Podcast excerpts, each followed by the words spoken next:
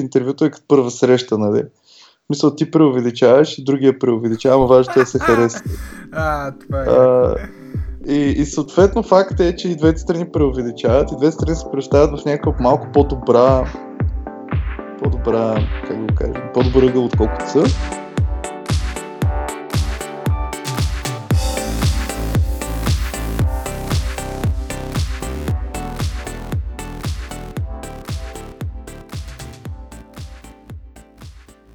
Надкаст, епизод 4. А, този път имам не един, а двама гости. Това са Мишо и Найден. А, повече от вас предполагам ги познават от Nerds to Nerds подкаста. Слушайте го, след това ще поставя линк в а, описанието. Тук ви направих една мазна рекламичка. Малко а, рекламка. Някои думи за вас? Едно изречение? Ами, Мишо, давай първи. Аз се казвам Михаил Кочанов и по-известен като стилгър в интернетите. Аз мисля, че от тази реклама няма много файда, защото те, те, дето ще слушат това подкаст, сигурно слушат и нашия подкаст, защото те нека да има много опции на български, така че предполагам аудиторията се препокрива на 95%. Може, може да, предполагам. Надявам се вашата аудитория да, да, да слуша и мене, нали? Ама Какво да прави друго? аз, аз нямам, нямам много опит. Да. Аз искам да обявя, че тази седмица няма да имаме епизод и то в принцип, защото намързи, ама ще казваме, че защото нали, могат да слушат той. Добро оправдание. Абсолютно, да. Но истината е, че намързи. Ами, добре, еми, аз казвам Найден Гочев и горе-долу се занимавам с разни Java неща. Плащат ми някакви фирми да правя някакви сайтове от време на време и като цяло, освен Nurse to Nurse подкаста, се занимавам с организиране на някакви семинарчета на българската Java потребителска група, където всъщност сме петима лидери, не един. И аз съм един от петимата. Организираме конференции това, онова. Включително и сега планираме да организираме във Варна събитие, обаче още се чудим дали да е септември или октомври. А, добре. Ами, направо кажи някои думи за това, всъщност. А, нещо, лектори, Ами- теми, не знам.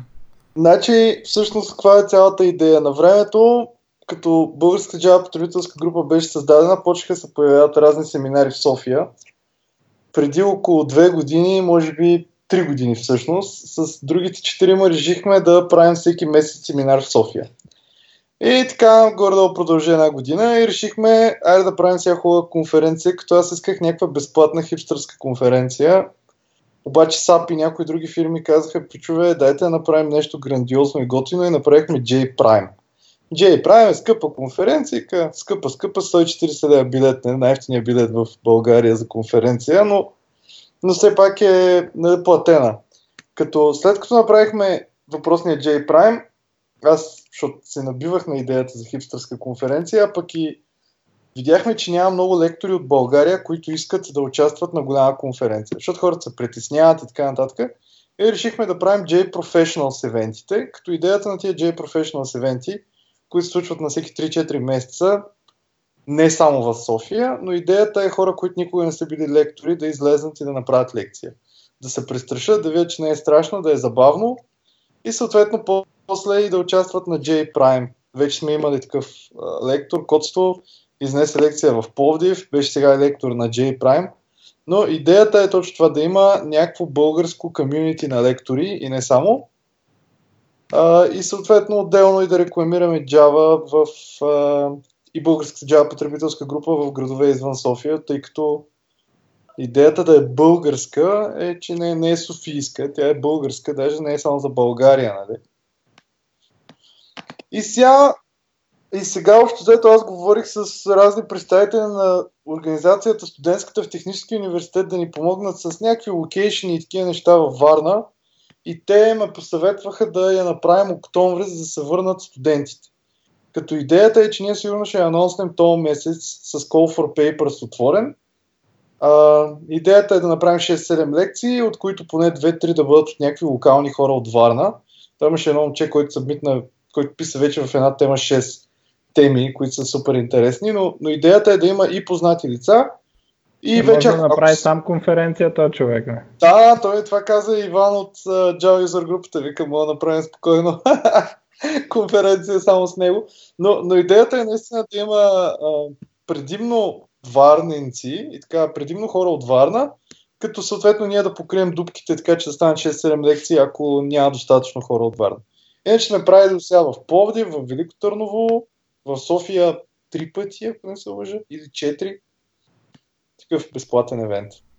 А, тоест, аудиторията е студент. Защото ако... Аудиторията е който обича Java.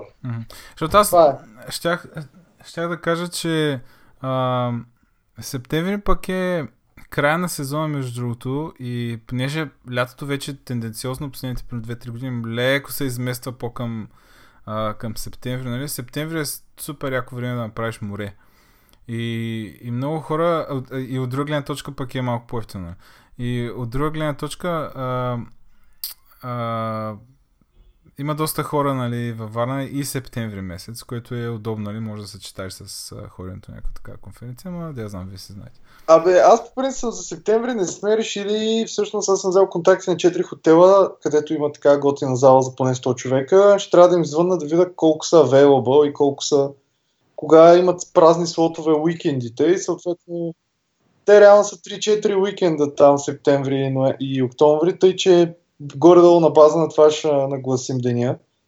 Но искаме точно това. Трудът се ще проверя за, за място, за да можем да анонснем Call for Papers с фиксирана дата.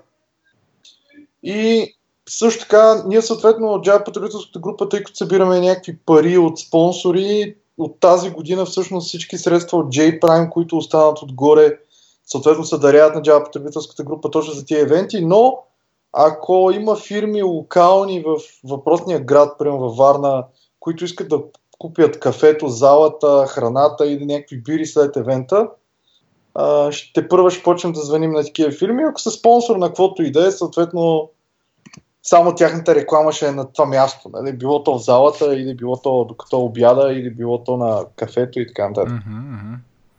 Добре. Ем, хареса ми идеята, защото тук във Варна... А, в смисъл, аз имам поглед върху нещата, които ме интересуват общо взето казвам. А, но такива конференции технически май май няма много принцип няма кой да ги организира. Няма тук Бого Шопов ще да прави една тук във Варна, ама нещо се размина работата. А, и това лято аз знам само за Варна Конфи, сега тая, нали, която ти споменаваш. А, но да, дано, дано стават повече такива събития. А, ами супер, може като го анонсните да пратиш линка да го добавя там към... А, добре, да, да. Към този епизод отдолу. А, добре, да кажете някои думи за Nerds to Nerds, как, как започна цялата идея? Всъщност колко епизода? 80 и нещо ли бях гледал? Колко, колко са 89 сме до сега, въпреки че практически са 88, защото едното не е много епизод там, дето ванката ни напуска. По принцип, Nerds to беше на, на ванката идея. Той загадка става въпрос, Иван Ванков. Той правеше преди това, той винаги прави някакви неща за комьюнити и така нататък. Имаше един момент, дето правеше едни видеа, където отговаряше на въпроси. Ей така, някакви хора му пращаха по мейла и той се записваше. И много хора го гледаха. Той според мен има много фенове сред така по-младите а, ентусиасти, нали, покрай уроците му и те неща, които прави. И ми вика, дай да направим такова, да записваме двамата, като идеята му беше да има, да не е едностранно, нали, защото ние с него сме били колеги, приятели сме много давна, буквално на първата ми работа, където работих и той работи там. Не сме работили заедно по един проект, но в една фирма. И той, и нали, аз понеже винаги отговарям някакви коментари на нещата, които той казва и споря, той искаше да направим, нали, да, като подкаст, който да има две гледни точки. Аз тогава исках да имаме техническа част, където се говори нещо смислено, защото аз съм казал много пъти, за мен тази част новините да има какво да коментираме в коментарите по-скоро, отколкото такова. Но винаги настоявам да има полезна част. А, за съжаление, не всеки път може да, да оправим нещата с времето и така нататък. И го направихме така на две части. В едната, която коментираме новините, което са клюките, както аз им викам. А, другата, другата част нали, е някаква, която би била полезна и така, примерно, ако на някой му са примерно някой не е програмист, пък иска да слуша някакви как се коментират и говорят глупости за IT новини, може да слуша. А ако някой иска да чуе нещо, дето евентуално може да му е полезно, може да слуша само втората част. А, и така го направихме и докато един момент Ванката, който принципно има тенденция да започва много проекти и да ги, а, после да ги оставя, пък и нали, беше започнал още някакви проекти и му дойде нагоре и се отказа от подкаста и тогава се чудих какво да правя и намерих Найден и Алекс, с които продължихме да го правим. Сега гледаме, за да не бърнаутнем и ние, правим епизоди така, когато има вдъхновение. Нали. Малко на този принцип и като, като, Да, като всъщност аз, много, аз наскоро се джойнах аз мисля, че бях третия всъщност. Не знам Алекс да беше преди мен, но а, с Мишо сме учили заедно в Полски университет и като цяло винаги спорим. Защото той най-вече ползва някакви демо технологии и такива. А той Мишо и... го гледам бая спори. И с Фейсбук се... Да, да, да. Излизате, вече... Миша, твоето ми е постоянно. То па, защото най-ден хич не спори. Айде, моля се. Мен, мен поне не ме бамват. Да, са няколко пъти баннат от Фейсбук вече. Вече третия акаунт правя за неистинско име Фейк акаунт. Да, българи последно. Явно са ме рапортували. Сега не се логвам от телефона, защото подозирам, че втория път ме баннаха, то беше такъв инстант бан, без, без опция да смениш името. Ама баннаха, предполагам, защото свързаха стария с новия акаунт. Сега не се логвам от телефона. Ама това а, в смисъл самия Фейсбук да банва или просто хората от някаква група решават? Не, не. Значи, а, получих съобщение, че а, името ми не е истинско и имам някакво време да го верифицирам. Аз фалшифицирах шофьорска книжка, изпратих име, но не, не ми отговори човек. Се отговори ми бот, дето ми вика, то документ не може да бъде използван за верифициране, прати шофьорска книжка. И аз пращам пак и получавам абсолютно същия отговор.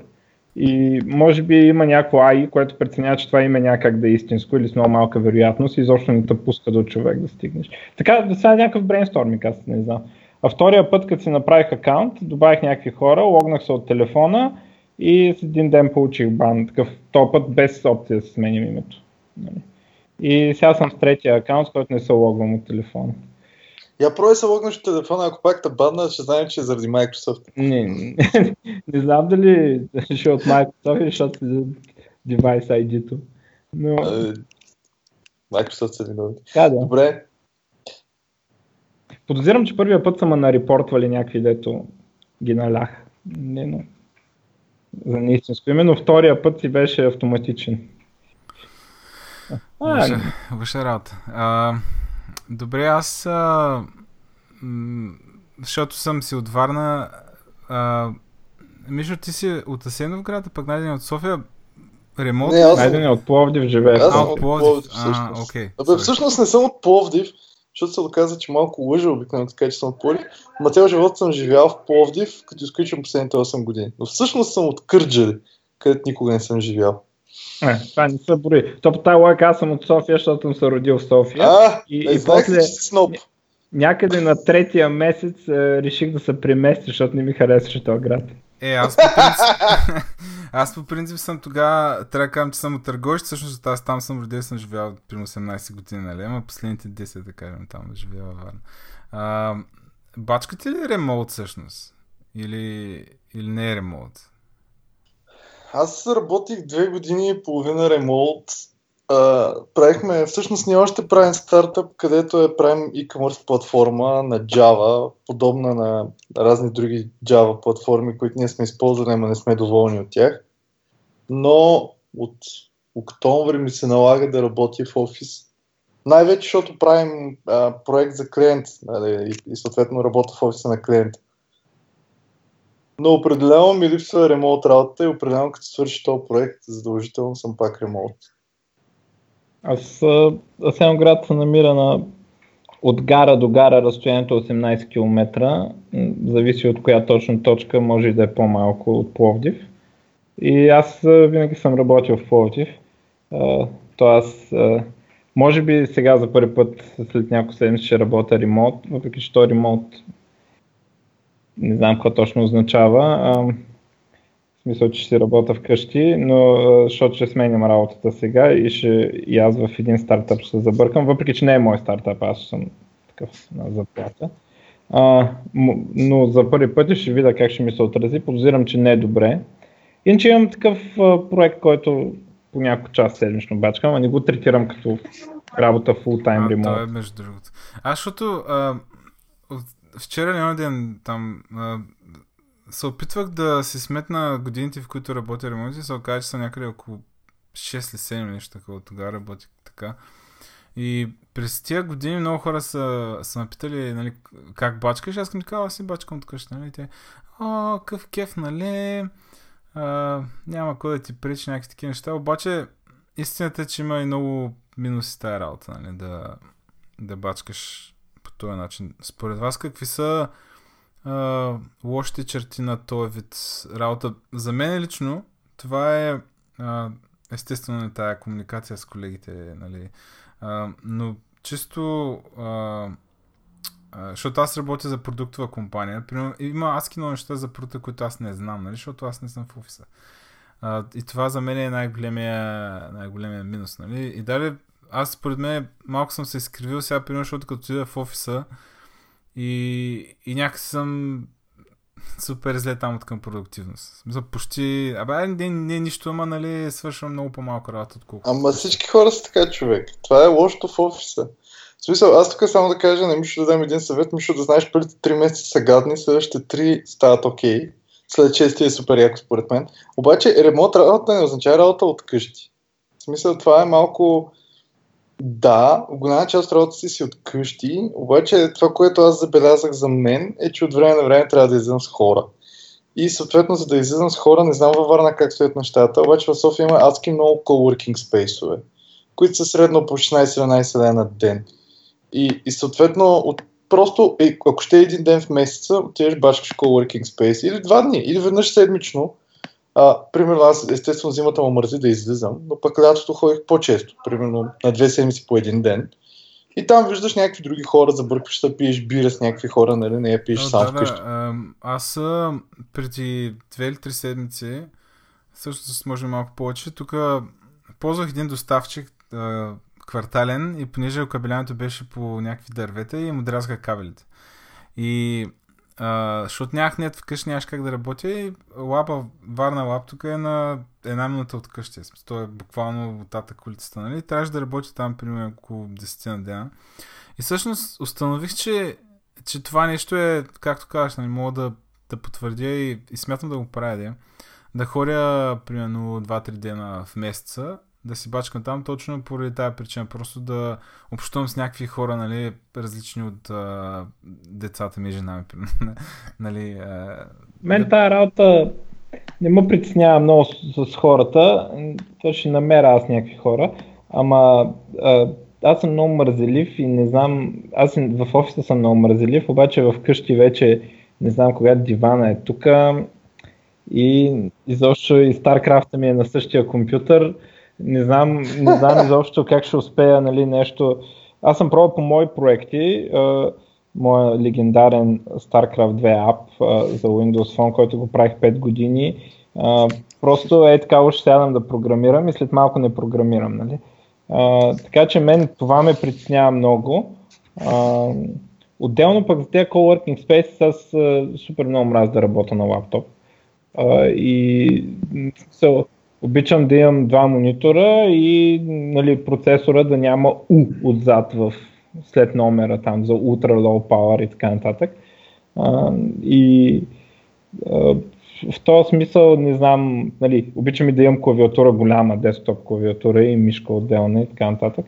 Така че не съм много, работните ми станции не са много мобилни в този смисъл. А, сега ще видим, между другото, ние сега се оговаряме още за това, може и дори да не стане ремонт работата, ами да стане в някакъв офис. Или пък няколко дни в офис и така нататък. Но ще видя тази работа. По принцип не съм много такова заради мързела ми, а не точно заради това, че няма да има хора и така нататък. Аз пак ще, ще намеря там да излизаме за обяд и така нататък. Ама не, не, а. то въпросът не е обяда само, въпросът е даже глупостите в работно време. Смисъл, от време на време. Смол е, толка. Това е, не, да. не е обяда. За обяда със сигурност намираш някакви хора около тебе, нали, дето работят или whatever, и има с кой да излезеш на обяд, особено пък ако си някъде на центъра, дето се вика, може излезеш всеки на обяд, защото има хора там. Ама, а иначе за мързела и аз съм супер мързелив Мишо. Разликата между това да си работиш по свой проект и това да работиш по някакъв там, като ти плащат, е, че като ти плащат ти е гузно. И такъв, да, единия ден няма работиш. Да, втория ден няма работиш. Обаче на третия си викаш, дейба, в смисъл, трябва да има работа. И всъщност, overall, в един момент почваш да работиш и, и работиш всъщност повече, отколкото като работиш в офис. Защото в офис ти си там и на практика си свършил работата, нали? Не, щом се появил, всичко е наред. И да, щом си там, нали, отчиташ дейност. Да. А, докато като си вкъщи, това не минава като извинение, нали? защото това, че си пуснал компютъра, ми то винаги си пуснал компютъра, той работи 24 часа, нали? Да. така че трябва всъщност да свършиш някаква истинска работа и overall свършваш повече работа. А иначе за coworking space аз само искам да кажа, че да, готино от време на време, обаче на мен ми се наложи да отида в Пловдив. Това лято ли беше? А, няма значение, това лято. И там аз съм в, живея при родителите ми, съответно имам една стая, там те са ми оставили някакви матика в Пловдив адската жега и викам, тук не мога да се работи. Нали, още на първия ден викам, тук не мога да се работи. Отидах в един coworking space, дето то кафе в Пловдив, дето сега не знам, те може би, защото не са го регистрирали като coworking space и така нататък, мога да оставиш колкото пари искаш за деня. Нали, такова, смисъл, donation е. Обаче пак беше забавно, защото отивам за един ден и някакъв пич, един пич ме заговори а, да, да, Данчо, който сме учили от първи до трети клас. Нямах идея как ме позна този човек. Аз първоначално въобще не можах да го. Ти си толкова по-дебел. Първоначално не го познах, после малко след като поговорихме го познах. После втория ден отидах в BizLabs. Там пак беше забавно, защото видях там Боян Вожда, един Боян и някакви други колеги от, от Пловдив, нали, ходих да хапна. На третия ден викам, какво е coworking space, да ходя направя някъде пия бира. И се забих в котка и мишка и цял ден пих бира. И в 4 следове се напих супер много и викам, аз си хода. Нали, се разболях. Но мисълта ми е, че беше супер забавно всеки ден, а, просто защото беше на, на ново място. И то беше с тотално нови и различни хора. Дори първият ден беше забавно, защото се изпотих като куче, седях без дрехи и просто не можех да... Беше брутална жея. Но, но, но да, мисълта ми е, че някакво такова, като, като нямаш офис, нали, или като нямаш фиксирано бюро, а може да не е офис, нали, дори в coworking space ти на всеки път, като отидеш, ти сядаш на различно бюро, ако не си на фиксирано, говориш с различни хора, те има и други хора като теб, такива свободни електрони, да сядат. И като цяло е супер забавно. Да не говорим, че може да се забиеш в Starbucks, да прекараш там 2 часа, нали? Е, аз а, имах... Аз защото имам страшно много митинги постоянно. И това ми беше малко проблем, нали, защото аз като... А... Основно на колегите ми беше гадно, защото нас, нали, като почна да говоря, от всяка се чуят някакви хора. Нали? Беше трудно да ме разберат. Ама... Да, и аз го изпитах това в лава, всъщност, че беше доста забавно. А, добре, какво мислите за, за каква компания трябва да се работи? За продукт компания, която си има там собствен проект или за сервис? Защото аз през, през годините, всъщност последните 3 години работя за продукт компания. При това съм работил само за сервис компании, за аутсорсинг компании и така нататък. А, определено за продукт компания е много по-яко, според мен, не знам. А, по-яко е, обаче...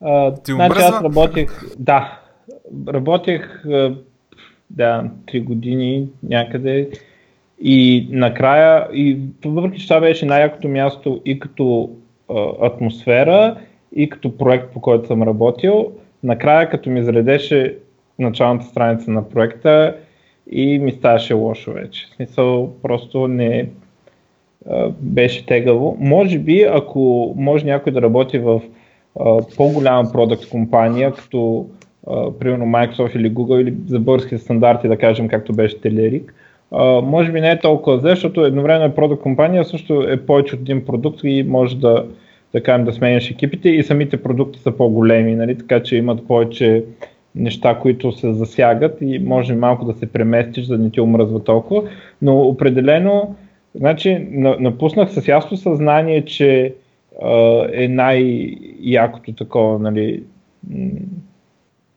което нали, реално някакви шансове да, да намеря като проект и атмосфера в офиса, а, го напуснах, защото м, просто не, до тук ми, до, догоре ми беше дошъл от проекта. Нали, просто, и не, че беше толкова лош проект или безинтересен, изобщо не е, просто като го видя и ми ставаше досадно а, на третата година. А, и да, и проекта беше, той беше от много години разработван, примерно 10, но, но сравнително малък мащаб, т.е. нямаше къде толкова да се преместиш вътре в продукт. В смисъл, ние бяхме кажем 5 човек и нали, девелопери. И няма какъв, няма място в продукта, къде да се, да се преместиш да правиш нещо различно. Нали? Може би ако е по-голяма компанията, най-идеалното е компания с повече един продукт, нали, продуктови. И да, да си програмист под найем или да компанията да продуктите, по принцип е по-лошо, но се сменят и не ти омръзва. Така че най-ден го решава този проблем, като сменя компаниите през две години, така че... А то не е само да, той, аз... Бе, Абе, аз предимно през една даже сменям, ама, ама имам два рекорда за по три години, да е, смисъл. Но, но и аз, между другото, съм съгласен с Мишо. Аз най-яката компания, в която, съм работ... която работих, беше продуктова. Беше прогрес тогава. А, факт е, че на мен се повдигаше заради .NET, не само заради проекта, но а, аз много малко се задържах всъщност година и половина, където за година и половина доста пъти ме смениха и беше доста динамично и беше по принцип забавно от, като работа и като всичко, и като екип, и като всичко.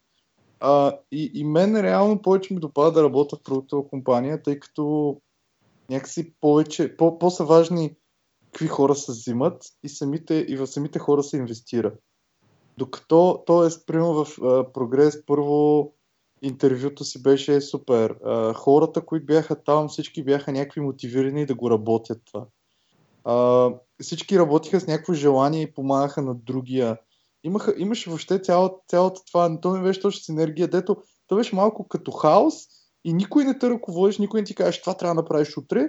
Нямаше някакъв фиксиран срок, обаче така хората сами се пушваха как да работят и всъщност това е единствената компания, в която съм правил овертайм, без да ми искат овертайм. В смисъл, никога не съм правил овертайм, дори да си ми искали да а, но, но там съм правил овертайм, просто защото е така хората ти гласуват супер много доверие, както да работиш ремонтли. Отивам в 10.30 на работа, тръгвам си в 6 днеска, никой не ми каже, че тръгваш в 6, нали? Утре се да до 7.30-8. Нали, всичко е някакво такова, окей, ако работата се свършва нали, и върви, всичко е наред. Никой не те микроминижира, нали, такова, както е в аутсорсинг компании. Докато в аутсорсинг компаниите за мен. Аз не мисля, че това е задължително, между другото, в аутсорсинг компаниите да микроменажират и така нататък. Абе, най-малко а... трябва да попълваш някакви тъпи таймшитове, човек, в които трябва да си пишеш какво си правил, дето е пълна мизерия, дето всеки е смисъл се чудиш какво да, раз... абсолютно какво да раз... раздуваш. Всички аутсорсинг компании са така, защото някой значи, от Това да ти кажа сега трика с тези таймшитове. Трика е, че никой не ги чете и на никой не му пука. И така, че пиши, ако искаш най-глупавия таз, си го пиши за 8 часа и изобщо никой не му пука. Разбираш, това е някаква... въпроса, така е. Обаче пак трябва да намеря тъпия таск. Разбираш се? Защото аз, примерно, понеделник, вторник, сряда не се сета да попълвам и отиде стане петък и всяко правих понеделник. Гледам си в гид. Добре. Това, нали, съм, къми... това съм къмитнал. Ай, Пише един нали, същ тази за цяла седмица, никой не му пука, нали? Това ти се опита да ти обясня. Да, да, да. Ни, да. А, предишната ми работа беше точно така аутсорсинг компания и имахме един там таз такъв, дето беше, се казваше no speaking. И, и, и тогава а, в него се включваше примерно гледане на туториали, нали се, нещо учиш, нали. И като не можеш нещо да се седиш, ай, пиши го това там, че два часа си чел, примерно нещо, нали. Да, ама, ама самия, самото нещо трябва да пишеш каквото и да е. Да, Дори да ти отнема 10 е, секунди, да. се демотивира за години човек. В смисъл, да, нали, на, на, на, на, супер зле. И отделно в тия компании, първо аутсорсинг е супер, ако искаш да правиш пари. Не, не, не казвам, че е нещо лошо, аутсорсинга плащат повече, защото обикновено чарджват повече. Сервис компаниите пак до някъде става, защото те те чарджват на човек. Примерно там 330-350 евро, няма значение колко взимат за тебе, те чарджват на човек и могат да ти плащат добре. Проблема обаче и в двете компании е, че работиш с и ти си демотивиран, но работиш с супер демотивирани хора. Работиш с хора, дето в смисъл да. по-добре да не значи... пишат код. На мен ми се е случвало да работя с хора, дето пич, ако не пишеш код, по-добре върви, отколкото ако пишеш код. На мен ми се случва да изтрия... Програми съм, продуктови компании съм срещал такива хора.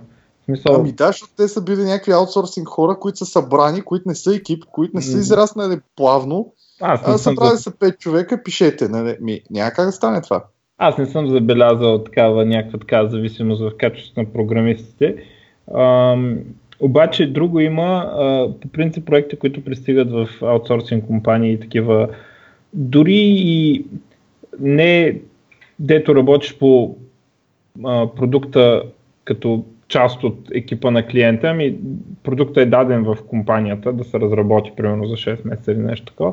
А, дори да няма таймшитове, а, продуктите имат свойство да са много по-скучни като самия продукт и да изискват много повече усилие и, и време да се разбере бизнес логиката на проекта и защо го правим този проект. Примерно някаква да знам там, счетоводна програма, някакъв софтуер за да се водят там медицински, да знам, картони и някакви такива прости. И ти трябва да го разбереш това и, а, и това е досадно, защото теб не ти показва това. А, а пък ако дори това да е продукт, който се разработва в една продуктова компания, тебе ти отнема 6 месеца да го разбереш това и останалото време за теб това е продукт, който ти го разбираш. А пък в аутсорсинг компаниите и компаниите взимат много продукти, ти го, тъмън го разбереш това, той проекта приключи, идва следващия и така нататък и пак трябва да разбираш някаква скучна логика. И никой не си дава хубавите, интересни проекти идеи нали, за да знам, нова социална мрежа или да знам какво. Никой не си ги дава за аутсорсинг, ами си ги нали, си правят компании, си ги правят като продуктова компания и затова просто проектите в продуктовите компании имат тенденция да са по-интересни като проекти.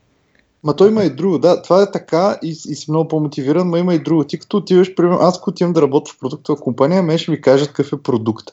И примерно като ми кажат, че продукта е за някакви медицински и някакви лекарски работи, ще кажа, ми не, няма кефи. Или счетоводен софтуер, ще кажа, пичове, аз съм учил счетоводство. Няма, няма земя, на която да се занимавам в счетоводство. Нали. Тоест аз ще избера това, което не се мен би ми харесвало. Докато като отидеш в аутсорсинг или сервис компания, единия проект такъв, единия проект друг, и ти идиш да седиш него демотивиран, дори да опитваш да го разбереш, пак си демотивиран, и да ще напуснеш и ще дойде някой, който ще дойде след началото на проекта, който пък хепте нищо не знае за проекта и стане бахмал. Аз, so...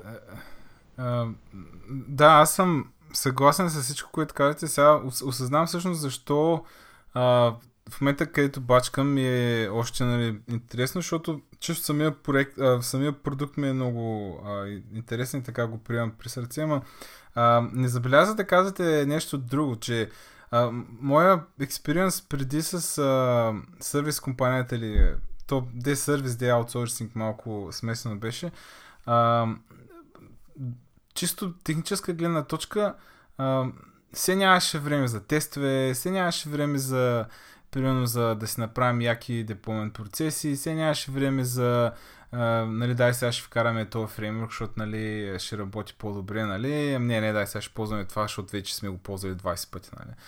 И, и чисто технически имаше супер много ограничения и аз, примерно, много се дразних, че искам да правя някакви неща, обаче няма време, няма бюджет, нали, за това и се ги режахме тия неща. Докато сега при продуктовата компанията, нали, точно пък обратното. Там пък точно са инвестира нали, точно такива процеси, защото е long term, нали, хората гледат да, да го напишат както трябва. Та мене това ми беше най-голямата болка при това. Имаше ги всичките неща, нали, че а, примерно имаше хора, които ме демотивираха, нали, а, всичките неща ги имаше, нали, обаче действително най-големият проблем беше, че просто нямаше време и пари да се вкарват а, някакви неща, които мен точно пък ме вълнуваха. Не? Нали? Ама ти, ти го каза, long term. Не е казано, че може да си в аутсорсинг пак long term проект. И тогава ще има, пари, ще има време и за тестове, и за деплоймент процедури, и за документация. Но ти го каза, трябва да е long term проект. Независимо дали си аутсорсинг, независимо дали си като проект, сервис проект или продукт, трябва да е long term. Ако е по-малко от 3 години, със сигурност няма да се правят тестове. Или ще са slow priority. И със сигурност, ако някой не е казал, искаме едикъв си деплоймент и всяка седмицата, няма да се инвестира в деплоймент процедури. Просто, нали, важно е колко голям ще е проекта като време, а не, а не толкова като хора. Защото дори да сложиш 50 човека в проект, дето е за 6 месеца, нали, със сигурност никой няма прави тестове, още дето ще чуеш кой какво ще чупил. Да, може би такъв е моят опит. Просто, че проекти, които идваха, най-дългият проект може би да е бил примерно за 6 месеца. Всичко друго беше в повечето случаи дали бяха за 2 за 3 седмици някакви такива промосайтове на нещо си там, нали? И то умира. Или примерно някакво да тогава беше много модерно, нали, а, тия флашовските истории, примерно направиш някакво демо, те запишат го на някакви дискове и разфърлят го там 50 диска на някакви хора и това е, нали. Ама... Е, да, този такива няма. Но, но иначе това, което каза за домейна, аз съм осъзнал за мен, че като отида някъде на работа, първо, и, и винаги, абе, първо трябва да отида на нещо, което ми е интересно. Не? Ти кажеш, сегашният ти проект е интересен. Факт. Обаче, техническата част до някъде пак ми е интересна. С други думи, ако технологиите са правилни, една година съм окей, okay, докато ги науча тях. Обаче след това се демотивирам и чао. И това, което съм установил за мен е, че трябва хем домейна да ми е интересен, хем технологическия стак да ми е интересен. И случайно, преди 5 години, заради това, че може би съм учил търговска гимназия, а, се оказа, че ретейл бизнес и въобще и commerce ми е интересен. Имам някакъв бъг, бе. Интересен ми е и commerce по някаква причина. И като цяло, дори да е с скучни технологии, някакъв проект и с скучен, скучна платформа и whatever, whatever, whatever, пак е, пак на мен, пак няма да напусна, така да се каже. Или в смисъл, аз даже с една скучна платформа работих 3 години и нещо, мисля, че това ми е рекорда на най-много на работа.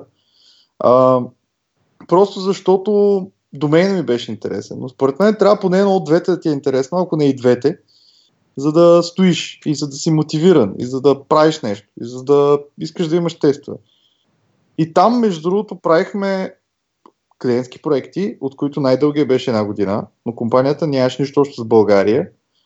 И всеки, всеки проект имаше тестове, всеки проект имаше UX разписан, всеки проект имаше дизайн поръчан, направен и изрязан от друга компания. Е, и всеки е проект е? беше... Ами в Холандия. Компанията беше в Холандия. В момента отварят офис в България, между другото. А, както е, те там са поразцепиха малко на различни компании, но офиса в България е, се казва For You and Your Customers. И тъй като компанията се казва For You and Your Customers, и тъй като знам, че хората, които бяха в една компания са тия, които са и сегашната, предполагам, че сегашната е даже по-добре. Тъй като старата компания малко почна да расте прекалено бързо и още те разцепиха на две компании. Едната стана тази For You and Your Customers, другата беше нещо като сапорт на, на стари проекти. Но е сега отворих офис в София, доколкото знам са двама човека още, само а, в София, но и въпреки, че ползват една платформа, която е тромава, тата, самите процеси, които не бяха никакви процеси от повече от 5 стъпки, нали? А, някакси всичко беше супер добре изпипано и даже не мога да обвина, че е било, примерно, Project Manager виновен, защото ние сме работили дори с външни Project Manager. Мисля, е така, имат някакъв консултант за Project Manager. Най-добре Project Manager, с който съм работил, беше един германец, който беше просто контрактор. И просто някакси компанията знаеше да цели качеството, даваше време за изпълнение и беше много скъпа. И съответно, примерно проект под, под половин милион евро не е имало. Нали? И това, съответно, ти дава времето за... Дава ти мотивацията, дава ти времето за тестове и така нататък. Е, да, аз предполагам, че В този случай е зависело просто от хората, които бачкат. Там, нали пък то да намериш читави хора, нищо време. А ти, а, с, с, някой спомена интервютата, искам да насоча малко разговора в тази посока. А, какво мислите за... Участвате ли в такива процеси? За набиране на хора, за... Питате ли някакви хора, измъчвате ли ги там с някакви въпроси? Случва ли се е скоро? А, на мен скоро не ми се е случвало а, специално да, на интервюта да такова. Случвало ми се преди, но скоро не ми се е случвало, но за сметка на това а, ми се случва, стъжантите са при мен. А, и а, първо имаме, значи, там където работи, чай до още до кога съм, до 23-ти са на работа там, от утре съм в, неплатен, в платена отпуска, но както и да е, там по принцип не платен стаж а, взимаме хората. А, и а, по принцип сравнително рано, примерно да кажем първи, втори курс от университета. И те нищо не знаят обикновено и всяка следваща година и всяка следваща итерация става все по-зле. И ги уча на първо програмиране, като накрая последната стъпка, в зависимост от това колко често идват, защото те си ходят в университета и така нататък, накрая ги пускаме в някакъв проект, някакъв проект, който първо с Source Control и така пълен веб проект нали, с ASP.NET и слагам част с SPA Application, примерно администрацията или нещо такова. И ги правят на групички от по двама-трима, както се прави и после избираме кой да наемем. Та на мен това ми е uh, така в скоро време, преди съм участвал и в интервюта ми се е случва да участвам за нали, истински хора за наемане, истински хора, дето могат програмират вече. Истински хора. ще ги учим, да истински хора. А, но Аз, те, нали, те да трябва да ги правим хора сега, нали? Още не са такова. Да, аз а, не съм правил толкова много интервюта, колко съм ходил по интервюта. Но то, интересното беше, че всъщност Телерик, както казах, много инвестираха в хората и мен, когато ме направиха тим, минах през някакви тренинги, включително и тренинг как да правиш интервю и така нататък. И това, което беше много важно и което съм съгласен, че е супер важно, е, че дори човека да не е истински, трябва после той да се тръгне с някакво довол... доволен от самото интервю и пак да кандидатства, дори да не го вземеш. И това е всъщност нещо, което общо зато аз, аз стрема, т.е. дори да вече човека издиша, нали, сега няма му каже пич не ставаш. А, докато ако аз съм от другата страна, ще ви кажа пичове не ставате, нали, на Playtech им казах, нали, че няма смисъл, защото е То... да се сбием. А, то как с... няма човек, като иде на интервю с Найден, как няма да стане работата? Той ще се спука от смях там и ще иска да дойде пак. Еми, това е начин, но, но идеята е хората да, да научат нещо и всъщност това, което, не знам това откъде дойде, аз обикновено го казвам, но не беше моя мисъл, е, че интервюто е като първа среща, нали? Мисъл, ти преувеличаваш и другия преувеличава, но важното е да се хареса. а, това е. А, и, и съответно факт е, че и двете страни преувеличават, и двете страни се представят в някаква малко по-добра, по-добра, как да го кажем, по-добър ъгъл, отколкото са. А, но, но е важно да не е много по-добър и е важно не, да не се лъжат. И е важно и двете страни да стигнат с някакво такова добро впечатление от, от интервюто.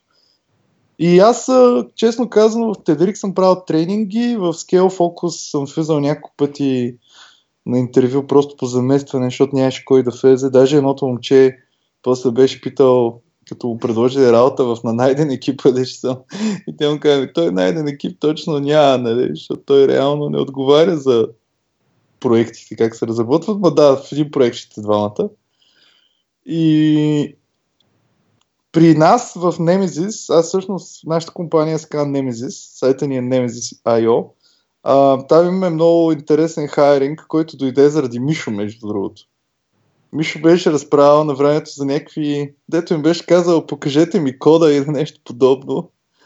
Какво? И те не му... Абе, беше казал, при някакви беше ходил, дет много бяха на кефили, обаче кода им ще да е много гаден и се чудил дали да ги питаш да ти покажат кода.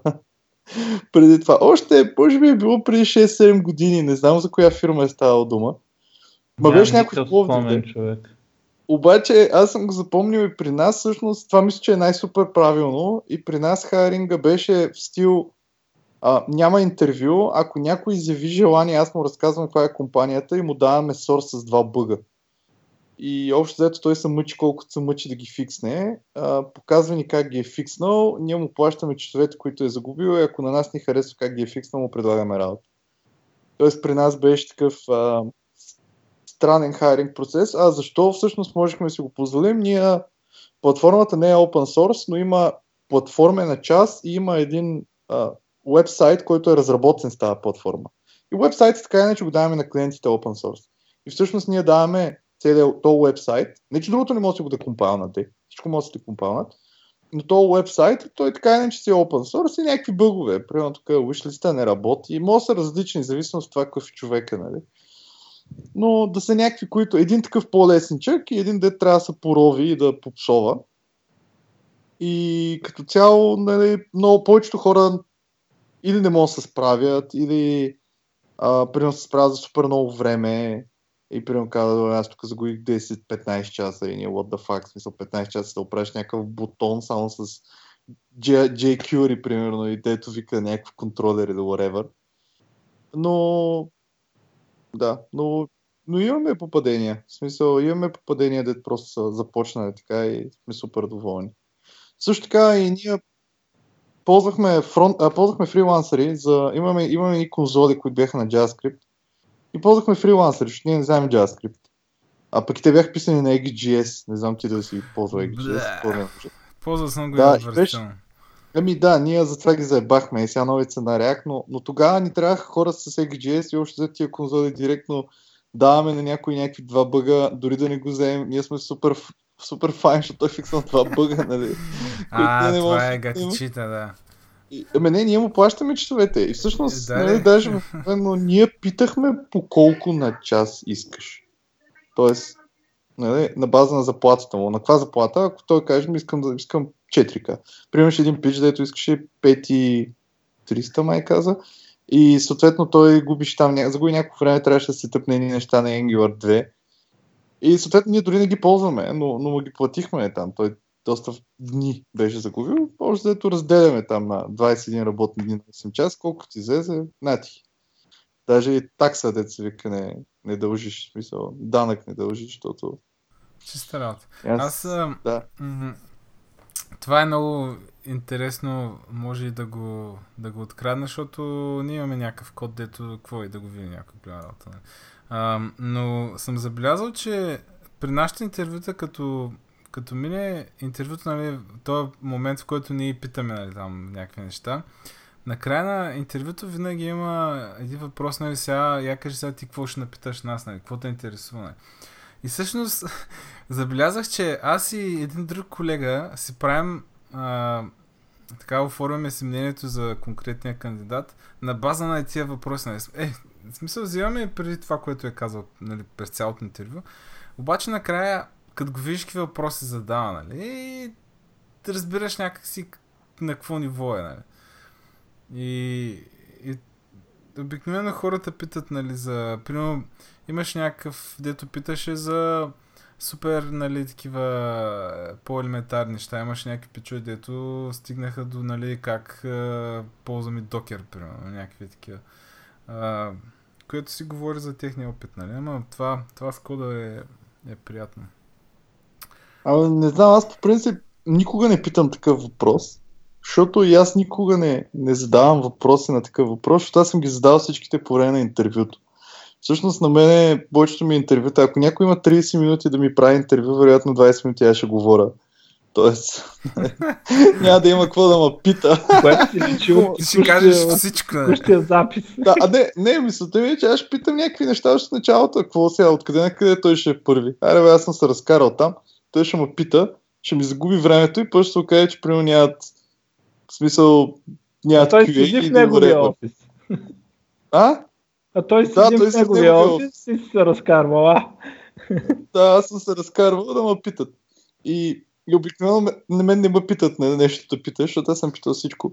Ама факт е, че в, на времето, като не говорих толкова, обикновено питах за процеси на, на този въпрос, защото обикновено не се, не се споменават въобще процесите. Или въобще решаване на казуси, или решаване на проблеми в екипа, или, mm. или позиции в екипа. Обикновено това питам. Какви са хората и на какви позиции, и какво правят в този екип? Нали?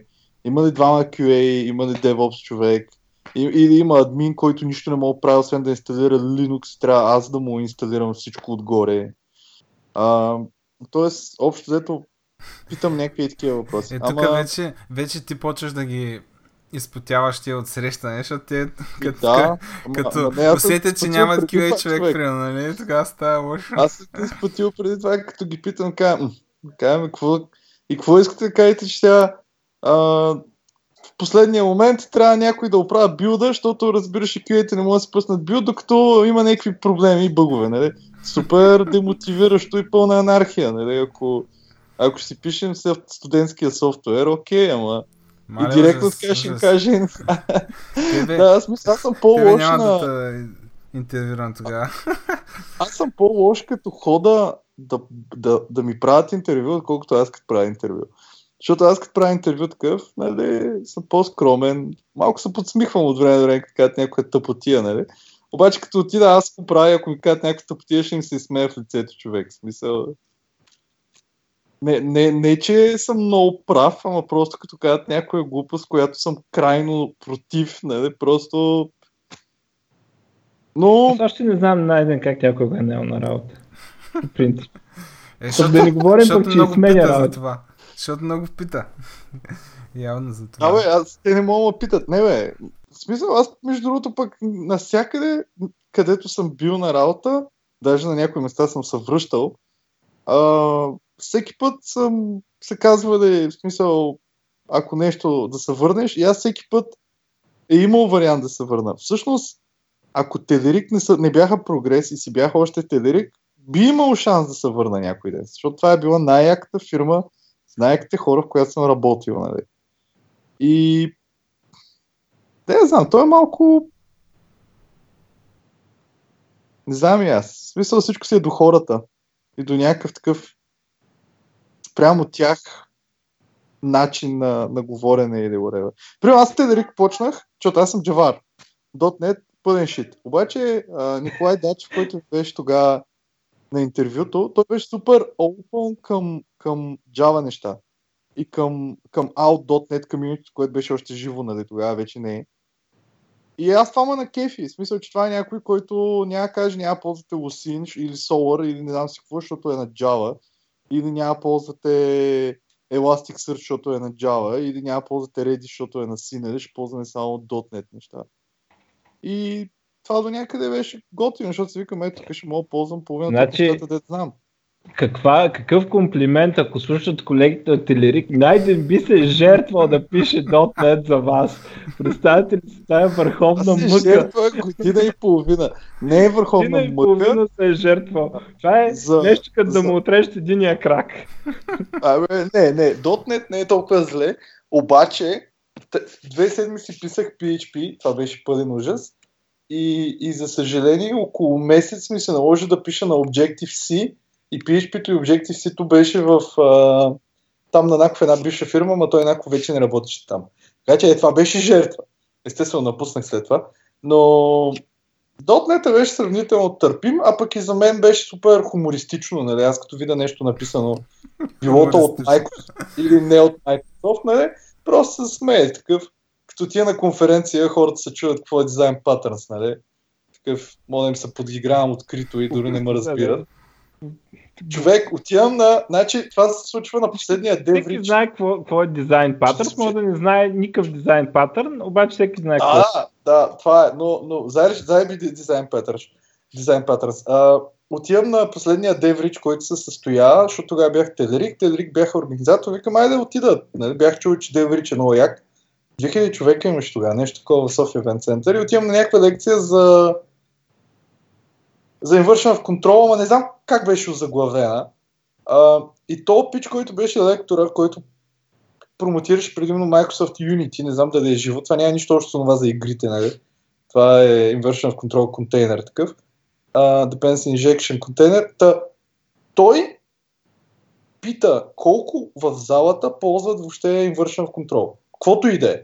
Spring.net. Как се казваш това? Кесъл ли беше? Имаше едно Ninject, имаше, да. Имаше едно Ninject, нали, защото не са нинджи. Трима човека в зала с поне 300 вдигнаха е, ръка. Е, тя ги е било срам просто да се... Да бе, аз, но, Ама, аз как така, ще ги значи, срам? Ома, Слушай, как, ги срам? слушай как се прави. Когато си на конференция и когато искаш да получиш някакъв отговор, задаваш въпроса така, че да излезе, че те, Да, дете не дигат да. ръка, са за тебе. Колко Да. не ползват dependency injection и пак взимат, дигат трима, разбираш? Да. Обаче беше абсурдно. Не бе, виж, щях да съм съгласен, ако бяха дигнали половината. Или ако бяха дигнали 25%. Ако дигнат 3 от 200. Не, бе. Аз, аз просто бях потресен. И, и съответно, след, след injection голям прас. Това след не значи дори, че не знаят е. Не бе, не казвам, че не знаят какво е. Въпросът е, че след въпросната лекция със сигурност е била полезна за много хора, но, но като цяло нивото, като изключим една от, някаква C++ девелопърка от Microsoft и откъде беше, нивото беше много зле. На, и на лекторите. Докато, не знам сега, в момента не съм ходил на .NET презентации. Мишо, ти ще кажеш .NET конференция, не знам дали има в България. Ами, Скоро Не знам какво е нивото. Тая последната година не е имало нещо, което да е с фокус на Dot.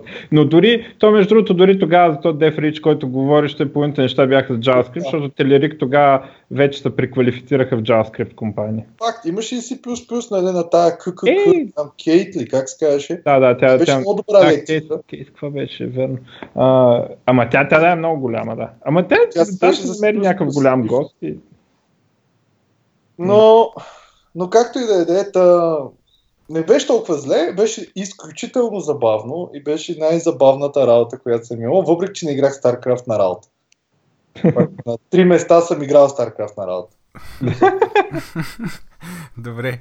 А, понеже вече така, аз най-бе, най-безцеремонно ще трябва да ви, да ви прекъсна. Става вече един час. А, приказваме, не можахме да ми даже и половината от нещата, за които исках да си говорим, но нищо, ще направим, ще направим втори епизод. А, за мен е извода от, от нашия разговор е, че навсякъде може би хората са най-важни. Ако хората са такива подчетави, а, се получават нещата. А, Да. Ама той и, и, и да имаш сравнително слаби програмисти, ако ти е подредена, в смисъл да не ги промотваш само, защото имат стаж, пак става добре. Защото много, много често се промотва и се дадат отговорност само защото имат стаж и са присъствали дълго време и тогава става зле. Иначе няма нищо лошо в по-слабите програмисти, дето не знаят какво е dependency injection, ако нещата са подредени така, че те да могат да са полезни. В случая, между другото, аз бях слаб, само да кажа, бях слаб програмист. В, с аз че .NET не знаех... Бъква е, с .NET не знаех нищо. С .NET, нали, една година стаж, мисъл преди една година, бях писал Hello World и тогава те на мен ми предложиха да стана team, team lead. Съответно имаше много хора с много опит в TDR, които можеха да бъдат team lead. Даже, team lead. Даже имаше едно момче, което каза, не, той не може да ми е lead, той не знае .NET, не знам какво. И той не, той не беше отиде при Тишо, там те щяха се сбият, както и да е. Но в неговия екип отиде. Защото Но- не знаете кой е Тишо за това.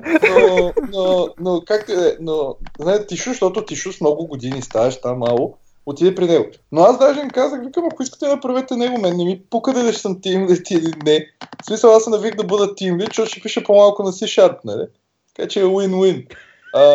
Какво ще говоря? това най- а, но, но, но факт е, че в, в Телерик не се промотираха хора, просто защото са седяли на стола много време и вече им е изпотен, нали? И трябва да им сложат друг стол. И, и, Е. вършат нещо полезно. Да, аз съм между другото на, на мнение, че може а, човек да няма абсолютно никакъв опит с някаква технология, нали, ама пак да бъде тим лид в тим, който се занимава с тази технология. Примерно по простата причина, че той е решавал примерно сумати и проблеми, да кажем, в някаква по-сходна среда и вече има мега опит, нали. И е въпрос просто примерно на няколко месеца да навлезе в нещата и да си бъде на мястото. Нали? Тъй, че... Не само това, аз точно оня ден а, обяснявах на един от така по-младите програмисти, дето тъмън беше минал през тази програма за джуниори, доста кадърно момче между другото. Тъмън му обяснявах какво е, що е то да си синьор програмист или Team Lead, нали, то в някои компании спорно нали, се смесват.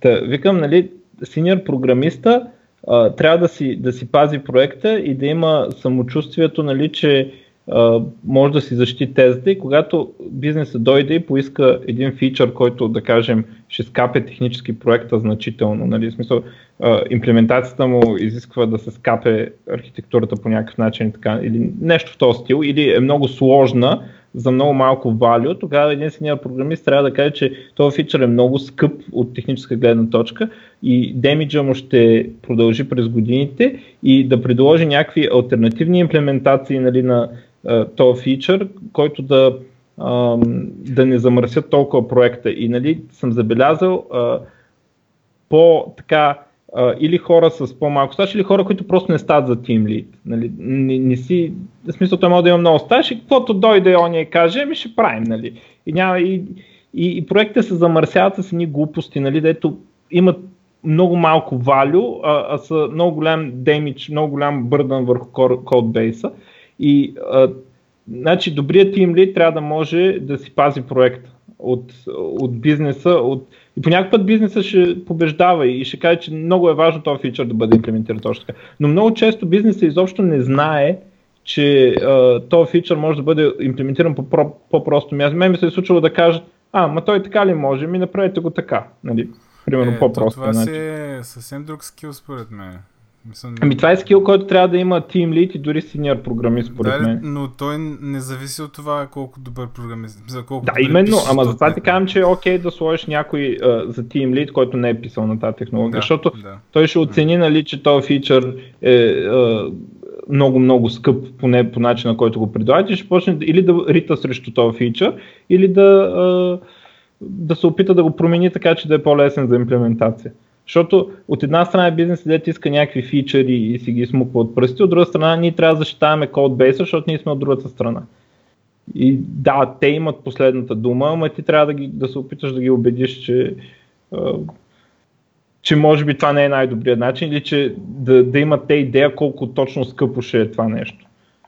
Абе, добре защити хората като мен, обаче всъщност истината беше, че може би мен му повичих, защото говоря много а, и просто нали, не, не искаха тим лид, който не говори или който е некомуникативен. Така аз просто, защото много говорих и съм комуникативен. Да, това е и предполагам, че може би в смисъл не беше толкова, това, че казвам не на всичко си е факт, де, но а, не беше толкова заради толкова дълбок анализ на кой може да бъде тим лид и кой не.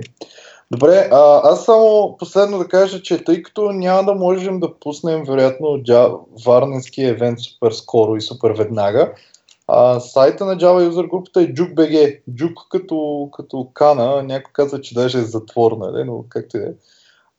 juk.javausergroup.bg И там общо ще се появи някъде на евенти, още на първата страница и горе има в менюто евенти, ще появи въпросния евент. Добре. А, и така. И мога да пусна линк към BG Juke мейлинг листата в uh, Google. Там а... има тема за въпросния евент във Варна. Не всъщност ползваме мейлинг лист. А... Защото някакви хора не ползваха Фейсбук на времето и затова не се подвизаваме във Фейсбук. Абе, вие за тия мейлинг листи. А, добре, да. Преди ми го ще го, ще го добавя със сигурност към а, към подкаста, който го качвам на някои места и пиша на някои места и става много сложно. А, добре, ами да кажем чао тогава на драгия слушател, защото може да е само. Само да кажа преди да кажем чао. Кажи, че кажи преди да кажем. Вече в един час и 7 минути много ти се смях, като каза, че ти искал да ги направиш по 20 минути. Буквално се хилих на глас докато слушах. ами, гледай какво стана. Час и 10. Въпрос, отговор и чао. А, добре, ами да кажем вече чао тогава. А, чао. Чао. Чао.